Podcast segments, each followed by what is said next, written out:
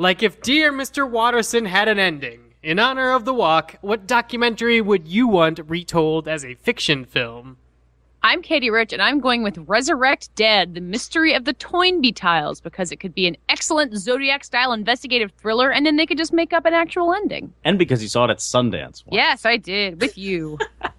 Hey, it's me, David the Seven. Uh, the Sundance Select food documentary in search of General Tso. I'm not sure how, but I would watch the shit out of it.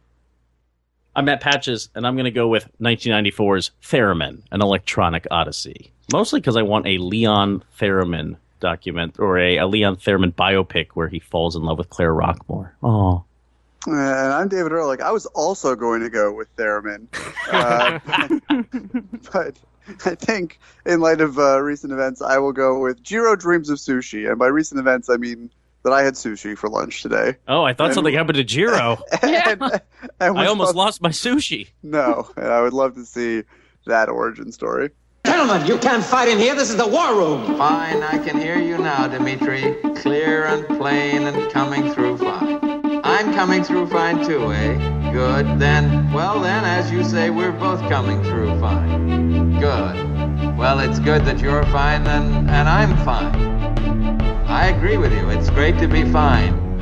It's, a podcast. Hello and welcome to Fighting in the War Room, episode 89 for Tuesday, September 29th. It's 2015 and it is still the year of our Time Lord, Dr. Emmett Brown, especially as we get closer to October 21st, 2015, the day that Martin McFly goes in the future. Uh, before we get started, David, here we have a really good review.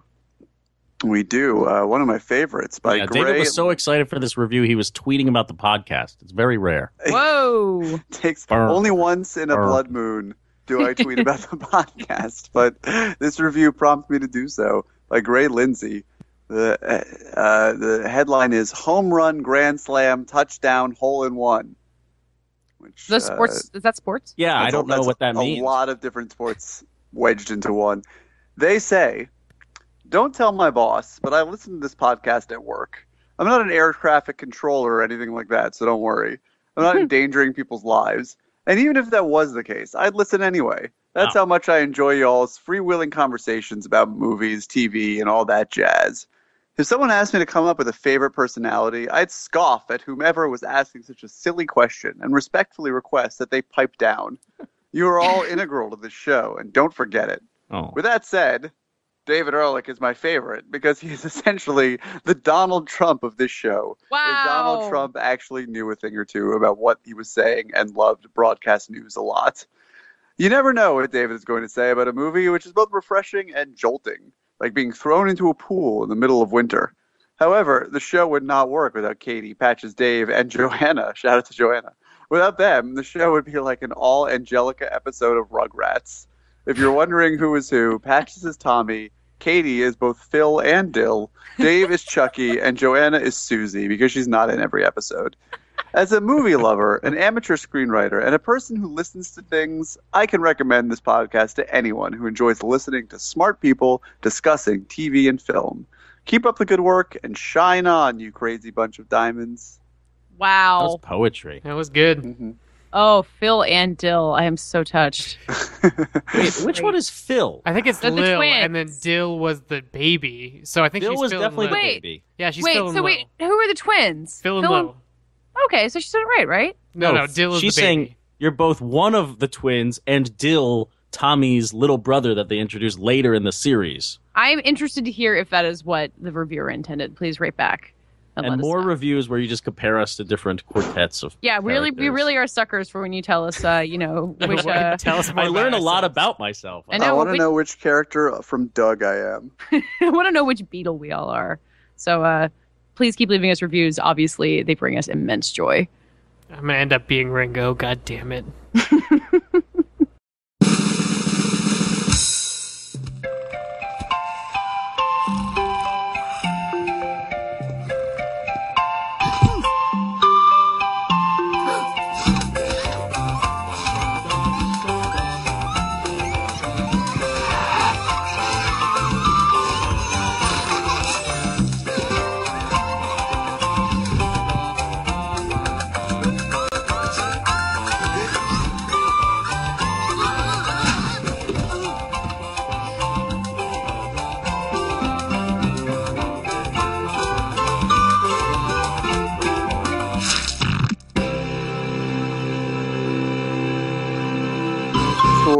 week's tidbit, we're going to be discussing a little television show I like to call Project Greenlight.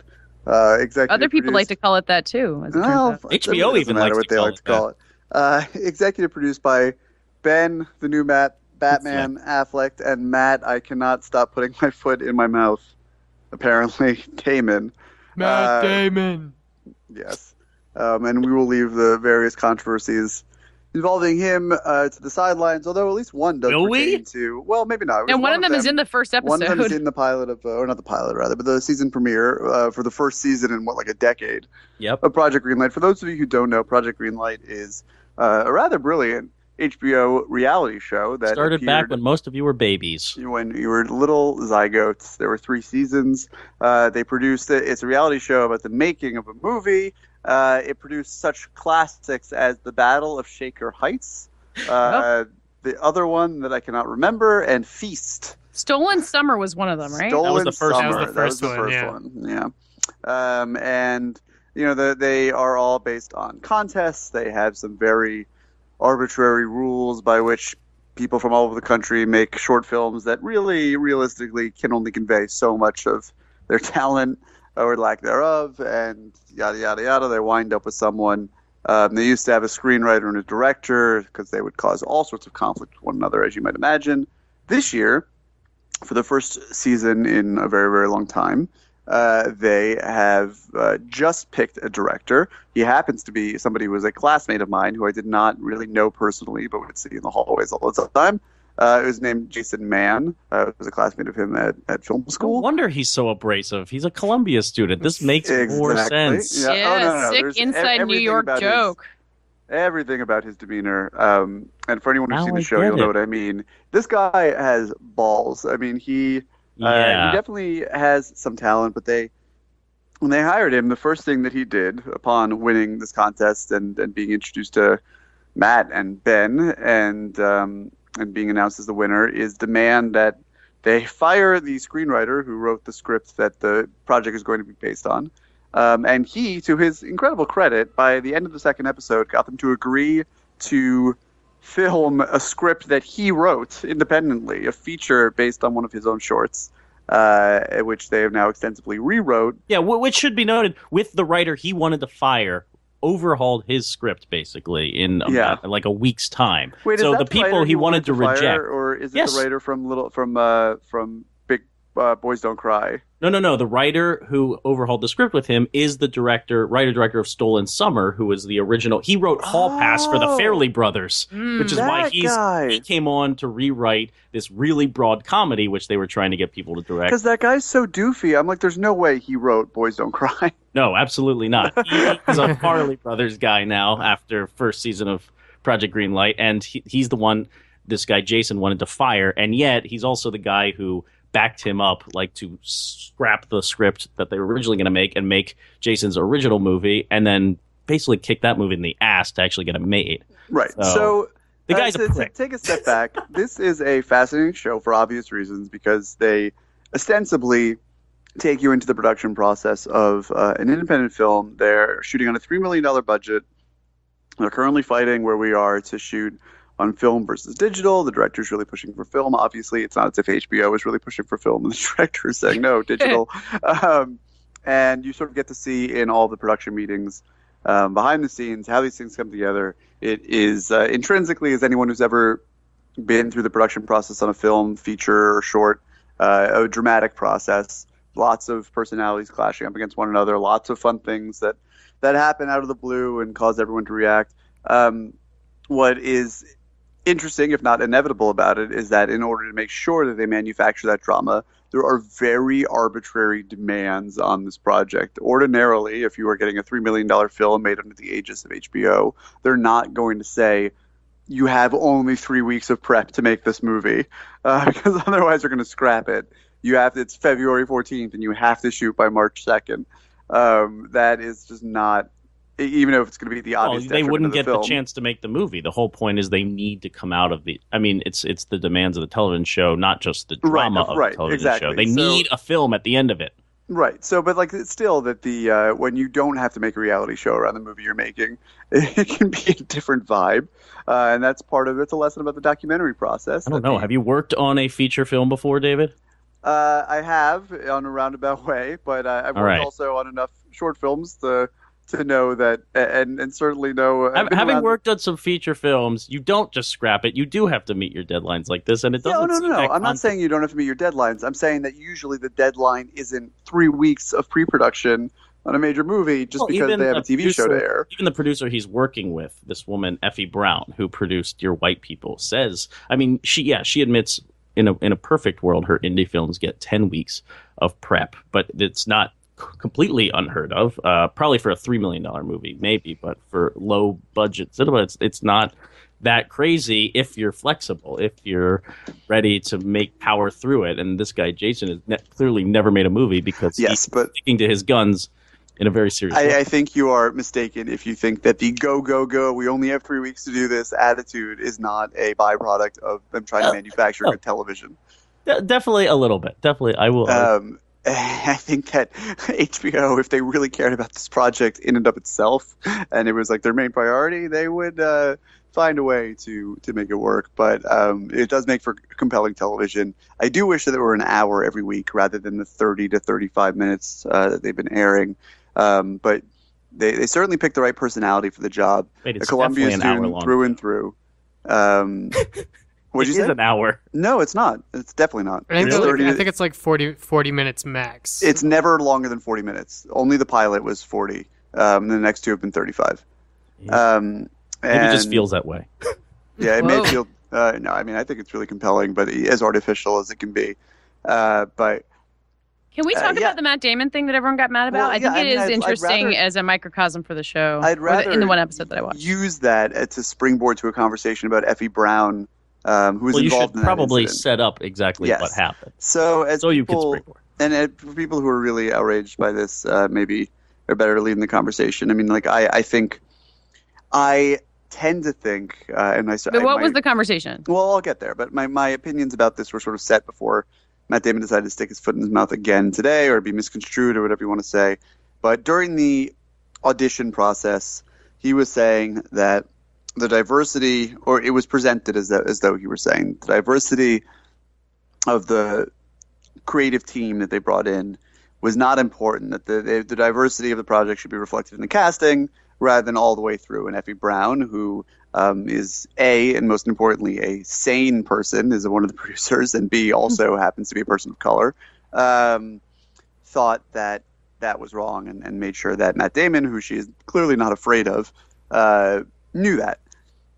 Now, I happen to think that Matt Damon, as the executive producer of the show, as someone who is going to be involved in its uh, as busy as the schedule is and the shape that the show takes, uh, took one for the team there and may have you know fumbled his words uh, and and made an argument. I'm Mm. giving I'm giving him the benefit of the doubt here, but that um, reality television is crafted to to look a certain way. It's not as if anybody at HBO They left taken by it in. surprise. That's- yeah, they Yes. left it in. At, at the very least, they left it in. But Effie Brown, who is uh, the producer who was on the other side of that, um, I think, and I was having an argument about this on Twitter with uh, with the Mend director John Magary. If you haven't seen the Mend, by the way, it's fantastic. Uh, also a Columbia student, former Columbia student, John Magary. Um, I've been saying that I think that the this show is sort of an infomercial for Effie Brown's talents as a producer because in my limited experience on set, I think that her demeanor, her uh, ability to, to to be honest and do what's in the work within the constraints to not live in an ideal world but but do what's best for the director given the pressures that they're under has been very impressive. And john magary felt otherwise and think that she's horrible. Um, i think Really?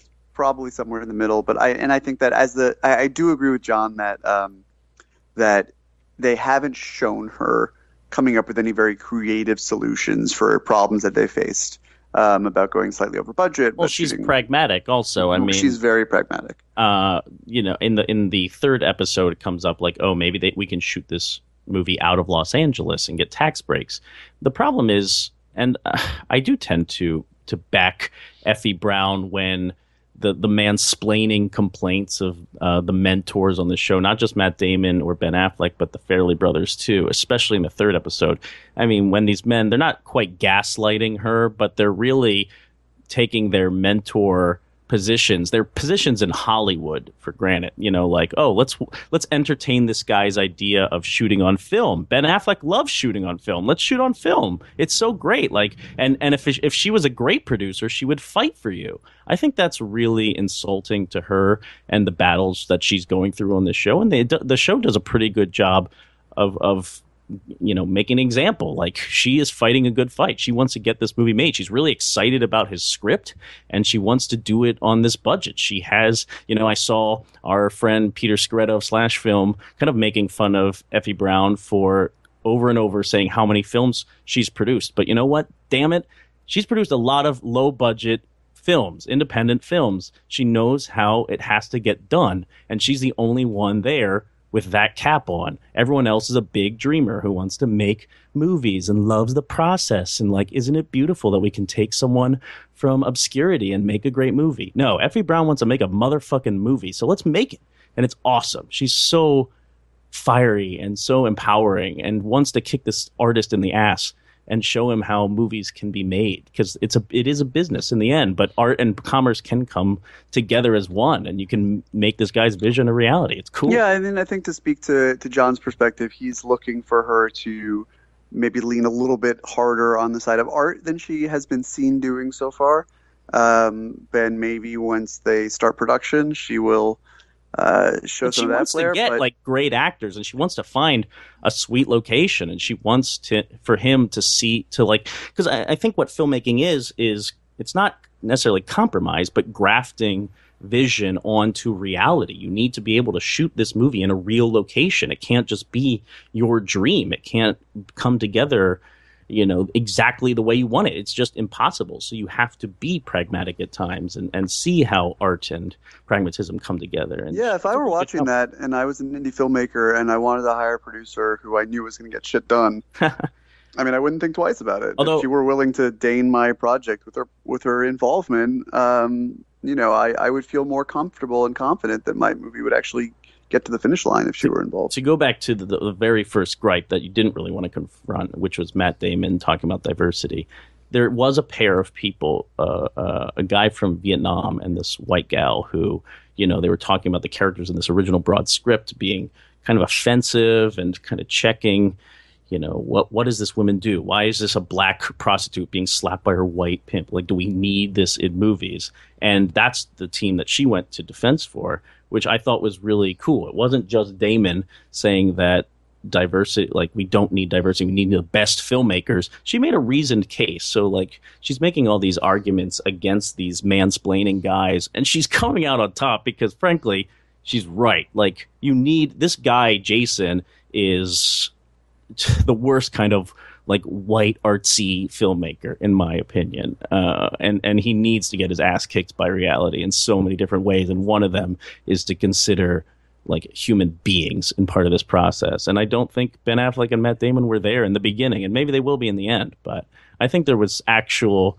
reason to complain about that original damon statement.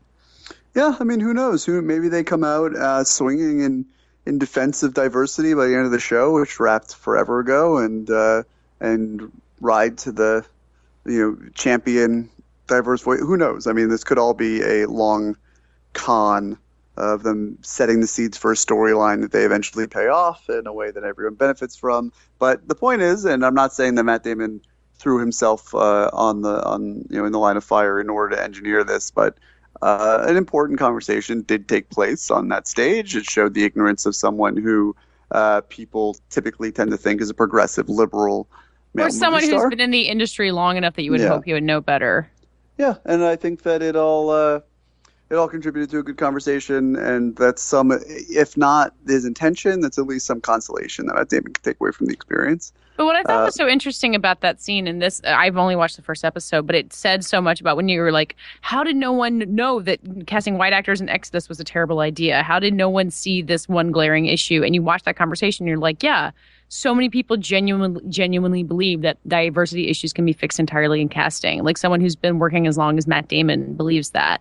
And I found that really informative in terms of you know how starry-eyed people can get. And the fact that you're saying that the people behind the show aren't talking about the actual realities of producing films, but are like about the ideals behind it. Like it seems like it's kind of inadvertently revealing all of these biases by showing all these guys just mouthing off. Yeah, I mean, I think that it doesn't speak well to Matt Damon necessarily, but it does speak well to the virtues of the show, um, which is that it, it uh, whether directly or indirectly, uh, brings these things to light in a way that shows, uh, you know, other shows can't. And I appreciate them for including that because they could have easily cut around Right. that because it made their movie star executive producer look bad. Um, Yeah, I'm hoping Team Stuck on You really comes back. in the end here. Um, anyway, so that's Project Greenlight. It airs on HBO on Sunday nights. Uh, they're just getting they're rolling into the part of the story where they start shooting the movie, And I think they have five episodes left, and then probably the the movie airs. and then yeah, well, the movie, All the assuming talk- they complete it, which I I know for a fact that they did, uh, they will air it on HBO. Wait, you succeed. Never doubt that you're the one,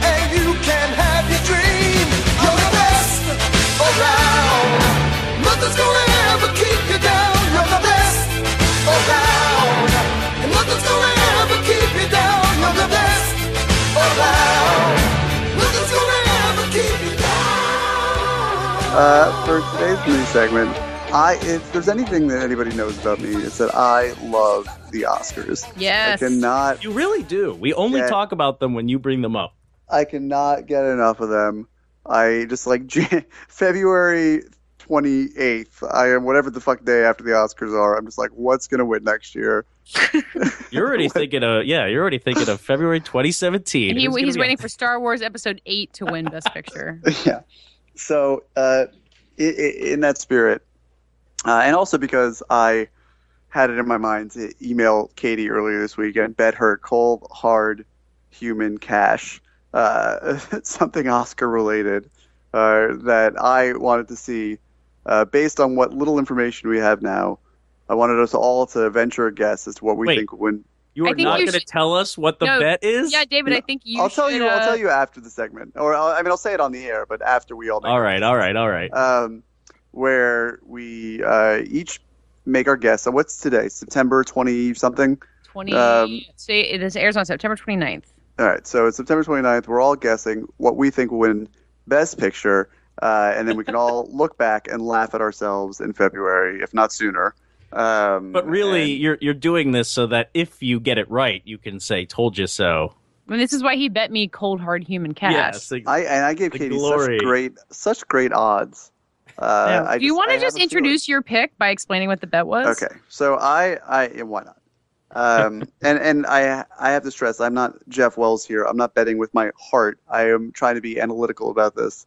Uh, and I uh, told Katey, the bet with Katey, I, I believe, was that if Spotlight wins Best Picture, which I believe it will, uh, she has to give me fifty dollars. And if any other movie, any other movie wins Best Picture, and again, this includes major films that have not screened yet. I will And give also her- Inside Out. and also Inside Out. I will give her twenty five dollars. wow. Yeah. Um, so the odds are very much in her favor, but You're the I have a you're feeling Katniss. that Spotlight will be every a lot of voters' second favorite choice, and uh, will argo its way to Best Picture. it's very possible. that's such a backhanded insult. Yeah. It is a very believable scenario. Uh, the reason I bet against it is that not because I didn't like Spotlight, but I, don't- I don't know. I, I see what you mean about the second favorite movie, but I'm feeling risky. I kind of wanted to go with something that's off in the future, and I'm putting my money on Joy. I mean, my imaginary money. I didn't make a separate Wow. bet about Joy winning because I've not seen this movie. As far as I know, no one has. But I think there's a lot of dude heavy movies coming out this fall. You might have heard me make this prediction on a, a podcast called Little Gold Men, which is worth you all listening to. That is even more into the Oscars than David Ehrlich is. Um, Not the possible. I Not know. possible. I think the uh, boy movies are going to cancel each other out. I think David O. Russell' uh, constant presence at the Oscars is going to pay off, and if the movie is any good, it will win Best Picture. Yes, but see, I keep telling you, Katey, there's a big WGA kerfuffle. There is. I read about. It. I read joy. about it. Yes, it's already erupting. It's I going mean, to go d- full lava. soon. It's going to WGA start Kerfuffle- singing. And, They didn't keep Twelve. Years a Slave from winning Best Picture. Yeah, but this is a bigger deal because Annie Mumolo, is that how you pronounce her last name? think so. Uh, who wrote Bridesmaids, wrote this screenplay. It was her passion project. And now she's been kind of shafted by David O. Russell, who took over, wanted to rewrite everything. They Which won't. he has done on like all of his most Sure, but Fox Searchlight won't even call this a biopic, which it was at some point. A think it's just biopic of a woman actually. who created a miracle. What what did she create? Mir- the Miracle Mir- Mop? Miracle Mop. Yes. So they won't even know. Yeah, it's 20th Century Fox, and they won't even refer to it as a biopic. It's it's going to get sucked up in this weird controversy, and everyone wants Annie Mumolo to, to win, not David O. Russell. There's backlash, which is why I'm going with Bridge of Spies, a movie I have not seen. Um, you know, I was kind Richard of Lawson made this prediction on a podcast called Little Gold Men that you could listen to. Oh my word! uh, Bridge of Spies. I've heard. I've. I I know a few people who have seen the film, and I'm kind of and are kind of like in the middle on it. That it might be a little too stodgy. It's not necessarily Lincoln. It's a little more conventional. That maybe a little more Unbroken. Both written. Bridge of Spies and Unbroken. Both written by the Coen brothers for some reason. Um, but of Spies is Spielberg. It's Hanks. It's political. It's big. It's epic. I don't know. It's it's uh, and it's and it and it feels like Oscar bait. Oh, what a bad word. But something like The Revenant, which is going to come out the gates swinging, just feels so grimy. Whereas uh, Bridge of Spies feels elegant in the way that should please uh, voters of all ages. So I'm going with Bridge of Spies. And with that, Jay. I'm taking the Revenant because I think it's a Western bro time, and uh, I think Star Wars is gonna slap everybody in the face. And because the Revenant expands wide early next year, it's gonna be on the tip of everyone's mind. I feel like Hateful Eight could also maybe those two will cancel each other out with all the Western stuff. That's my theory, which is how Joy swoops in. But Hateful It's Eight, true. Hateful Eight, I feel like if it's a really great ensemble piece, could actually be Tarantino's moment. I don't know. Huh. I don't know. Look at me, the only person who's predicting a movie that we've actually seen. Yep. Yeah, we're all. I don't know. uh, We just didn't see it out of Toronto. Spotlight is very good, but it's not. It's not classic. I don't We will have a time to talk Yeah, about. I would. I would be more on. confident if it won the People's Choice Award at Toronto, which it's not. But uh, I would. Uh, I also wanted to predict Star Wars just to troll patches, but uh, Boo! I don't get know. Maybe who? I, I can't say. It's obviously from the trailer is going to win Best Picture pageant. No! BB-8 for Best Actor. Shut up!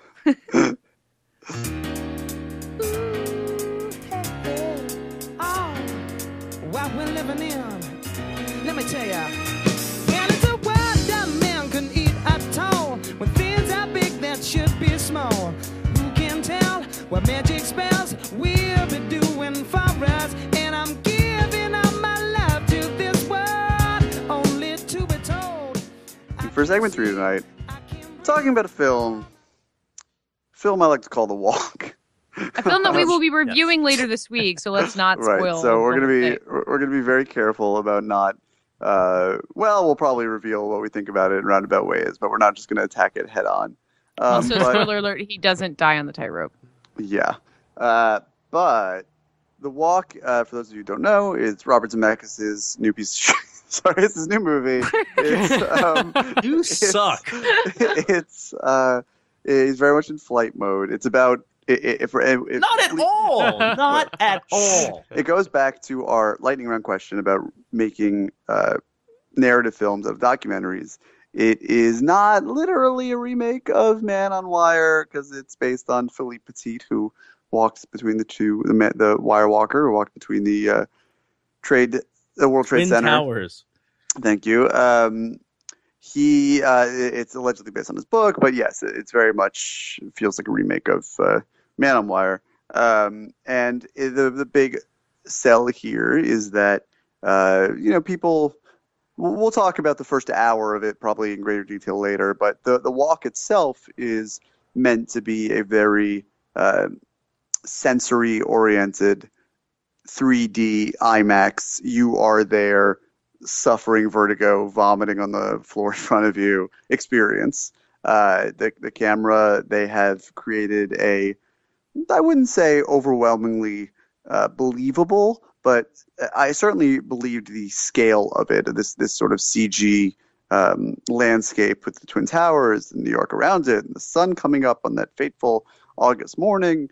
Um, and uh, it's it's it's as close uh, in a movie theater it, by conventional means, and that definition is being stretched all the time, uh, as I think one could expect to get uh, to a feeling of, of being there and, and sensing just how completely bug shit insane it is to step over the precipice of one of those buildings and walk between the two of them.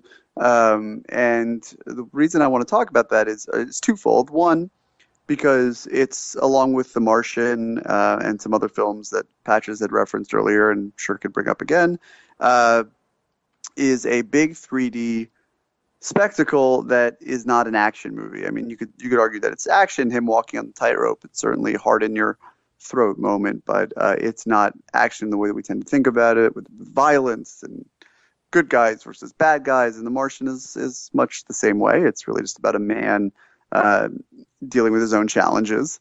Um, and uh, the other was was just talking about how far how far uh, cinema, as we know it, as a um, linear experience that's sort of projected at you and you experience, uh, is it can get to that that sense if you are there, virtual reality, or whether there is a stopping point where there's just a big gulf between what that can accomplish and where virtual reality takes over. Because, uh, and unfortunately, I didn't get to do this for myself, but outside of the press screening uh, the, of the walk on Saturday morning, they had a little virtual virtual reality setup where people could don the glasses, the Oculus Rift like glasses, uh, and enter a simulation where they, seeing things from their own POV, were essentially in Philippe Petit's partially bleeding shoes uh, on on a rope uh, or a wire rather, walking across the World Trade Center. Um, and apparently,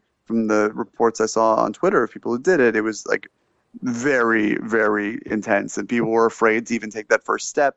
Uh, and those who did, um, their character in the simulation died instantly. um, but uh, uh, which I was sure is, is frightening as well. That first moment when he starts to fall and look up at the towers, but Oh my god, my, What do you my think? palms are sweating thinking about that. But I can't shit. imagine it visualizes that if you fall. No I don't know. way. No. Um, Dave, I want to hear from you first because your friend and uh, former collaborator is working on fiction virtual reality now. Yeah, yeah, for Google. She works uh she's the lead filmmaker for her the their jump camera, which basically takes I'm I'm not exactly sure how many it is off the top of my head, but like greater than 15 cameras and stitches them all together through an algorithm to create 360 video. So she like goes all over the And this world. is for Google. Yeah, she does it for Google. Um, Google's slowly going to open up the VR, you know, world. So they already have the Google Cardboard where you could fold your phone into like a cardboard headset to make VR with their YouTube app, and then Jump is also going to be able to basically make the camera is going to allow filmmakers to make 3D content for when all these headsets come out for consumer some of them already. pricing. Some of them already are. I, I saw that Casey Neistat, this you know, video viral video maker guy, um, posted 360 video to YouTube. He must have some sort of rig that allows him to do that. But you Yeah. can actually scroll around this life. You know, you know, you're not watching it on a headset, but you can click back and forth and see the full 360 perspective in the con- like the frame of a YouTube video. Oh yeah, there's some ways already to do it, which is why Facebook was able to unveil the capability of having 3D video on their platform uh, because enough of these cameras and or methodologies for creating it with stills sort of exist. Um, but it's sort of all going to become like I think there's a $99 VR headset that's going to go on sale this Christmas. So it's all going to become Wow. Consumer technology, and they're starting to experiment with ways to uh, put it into you know everyday experiences. So like, why watch the football game on your small rectangular television when you could you know have it ported to your Oculus Rift, and you know you don't have to, but don't have to bother grandma, and it, yet it feels like you're in the stadium. Those sort of things. But in terms of like visual storytelling, uh, I haven't seen The Walk, uh, but I've seen I don't know Robert Zemeckis' attempts at 3D cinema previously, and it Yeah. sounds like even with this falling thing, um, like like with 3D, and any sort of uh, upgrade to the way we process storytelling visually. There's like a whole new set of things. Um, I've there was a VR experience on display at this year's E3 where you were tied to a chair in like a room with a demon in it. And uh, apparently, the very end of the uh, experience, the demon grabs your head and just pulls it back, so suddenly you're looking straight up. And Oh the God. act of experiencing that change in perspective uh, without your head motivating it after being in a uh, 3D environment, you had the capability to look around after like five minutes. Ended up being like super disorienting, but because this was a horror experience, it was something you have. Whereas I've talked to other VR developers who have said that like if you're creating an artificial experience, if you have somebody fall too much visually, that you could make them like vomit in the middle of your experience. So there's definitely a threshold in that. So like we had to learn frame rates for holding shots for you know 3D the first time around. There's going to be a whole new set about how you could use VR to motivate like a, a the reaction that you want your audience to have, and we're like just starting to touch uh, the technological barriers of that. I think.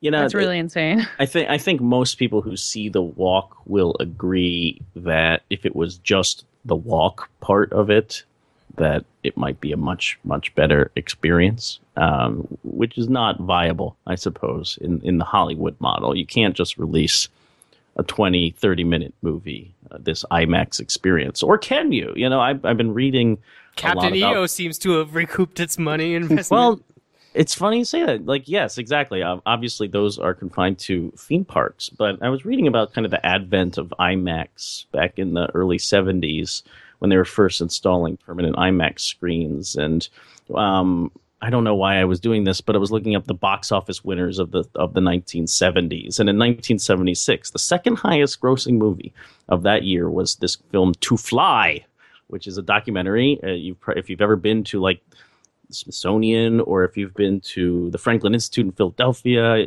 their IMAX screens. It's one of these like nature documentary docs. It's just about the visceral experience of shooting something with a large format camera and then putting it up on this giant screen. So this was To Fly is about the history of flight from hot air balloons through the 20th century, the space missions, and it, it was actually financed, uh, filmed by the National Air and Space Museum and then film and projected in their IMAX theater. And it made this is 1976 made 120 million dollars. What? It's 27 minutes long. Over how much time? I mean, probably many months. But can Years, you probably, imagine? right? I don't know if it's. I don't know if it would be. I mean, Maybe it IMAX movies like play in natural history museums for years. Yeah. Yeah, you might be right. It might be decades. It might be. But like, you could probably install something like the Walk permanently all over the country, or tour with it forever, even if it was 20 minutes, and have tons of people. uh, You could certainly it. install it above Katey's office at the World at the Freedom Tower now. Oh, Jesus. Yeah, and scare the shit out of a Well, that's of actually true. Your your elevators at the Freedom Tower project the history Yeah. of the of the skyline. Is that Not right? not the ones in my office, but the ones up to Oh. the top. Yeah, I haven't seen them in person. You you go to that building every day. You haven't been to the uh, top yet. no, it costs a ton of money. Oh well, fair. you don't get a Um, pass A that pass says for I life? get, forever. I get, a, I- I get a one-time pass, and I haven't used it yet. I'm, I'm waiting on the right day. I, gu- I guess I'm Forever. just saying, are we done with? I mean, is VR going to take over these kind of visceral experiences, or is there room for IMAX? And there's room to go in another direction that we haven't since the 70s, where like where you would tour something at the World's Fair. I mean, I guess VR is kind of taking that space now because it can be toured very easily. It can be packed up in a bag and taken shipped to movie theaters, just like the one David saw outside of his wall Well, screening. well, but it sounds like from what Dave was saying about how it's going to be consumer available, like they won't be touring it for long. It's just going to be something you have. I mean, Facebook bought Oculus Rift on the bet that virtual reality headsets are going to be a thing that you have in your home pretty regularly. Yeah, I mean, I'd be I'd be very interested to hear what Dave and uh, his friend Jess have to say about this. But my takeaway from from something like The Walk is that there is a pretty finite limit as to what you can do in theaters with this, um, and because of the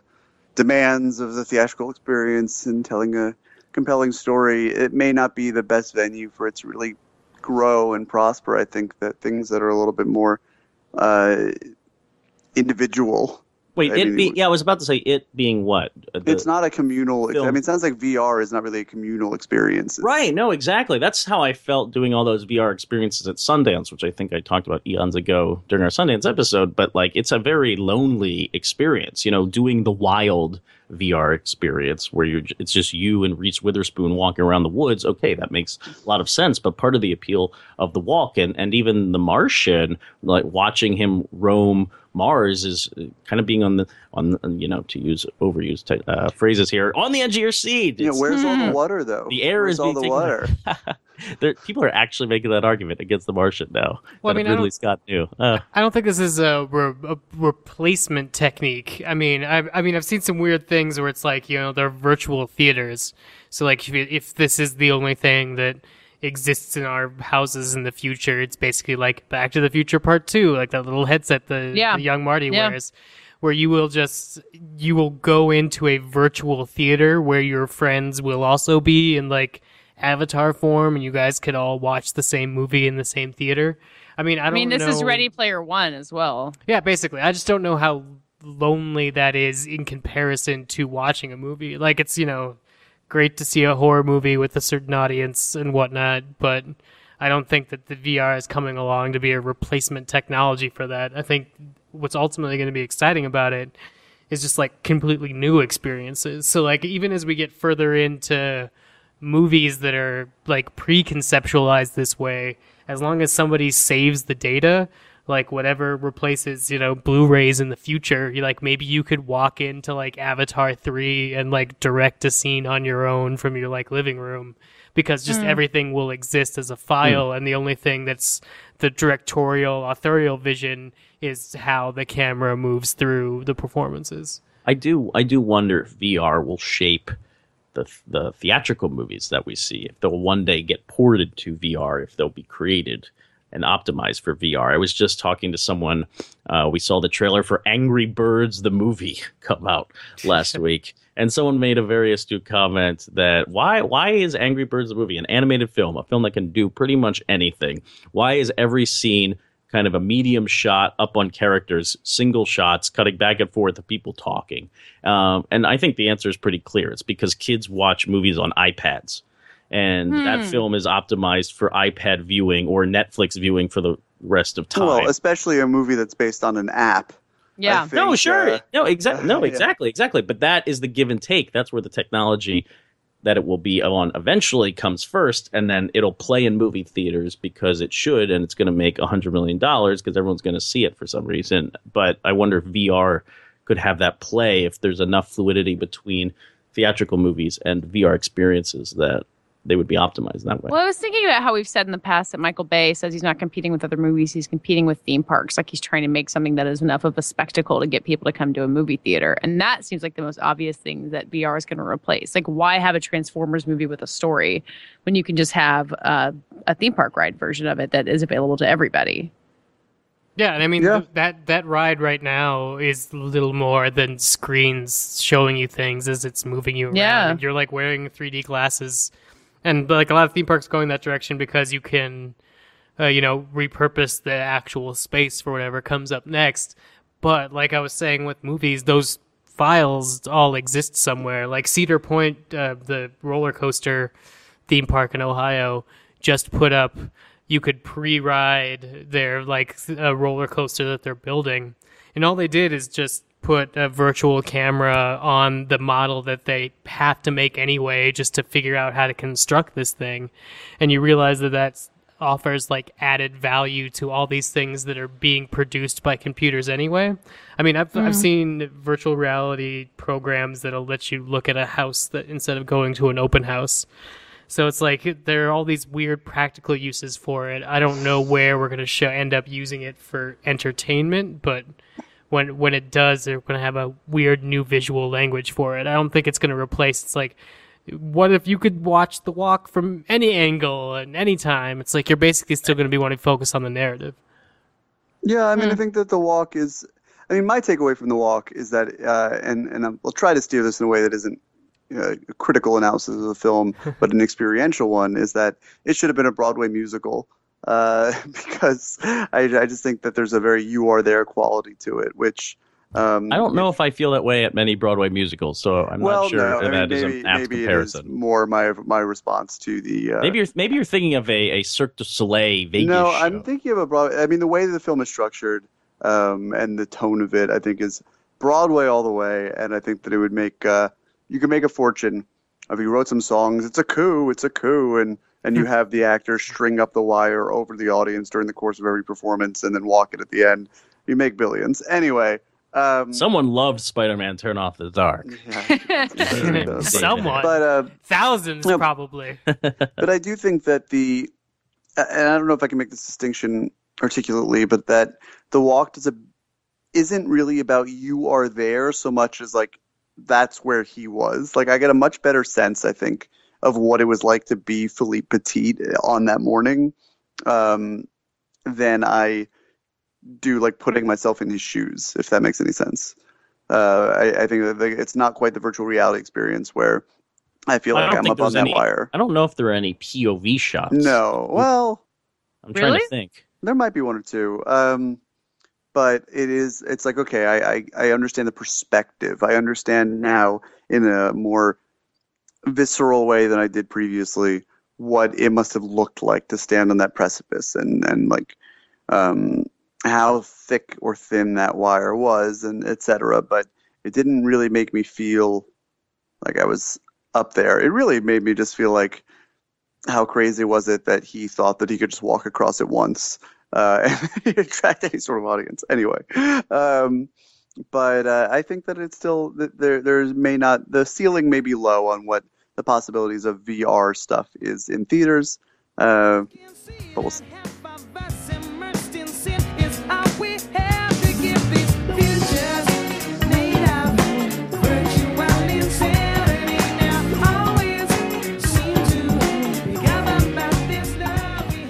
That does it for today's Fighting in the War Room. We will be back on Friday with a review of The Walk. What's it say in their best friend? They walk. They Walk. Lay walk. They Walk. Uh, so we'll be I do not say the word death. Never. So there's gonna be some great bad French accents ahead. So please listen to that. In the Oui. meantime, tell the people who you are. Je m'appelle Matt Patches, and I'm the senior writer for Esquire.com, and I'm on Twitter at Mr. Patches, and we have a website where you can write all sorts of mean French comments or lively French exclamations. FightingInTheWarRoom.com. I'm David Ehrlich. I'm the uh, associate film editor at Time Out New York and the editor at large of Little White Lies. You can find me on Twitter at David Ehrlich. You can find all of us together on Facebook at Fighting in the War Room. I'm Dave Gonzalez. Spell my first name DA7E. That's also my Twitter handle. Uh, this month I'm going to pay really close attention to my stats on geek.com, so go there and read something that you like, and I will actually notice. It'll be like voting with your eyes.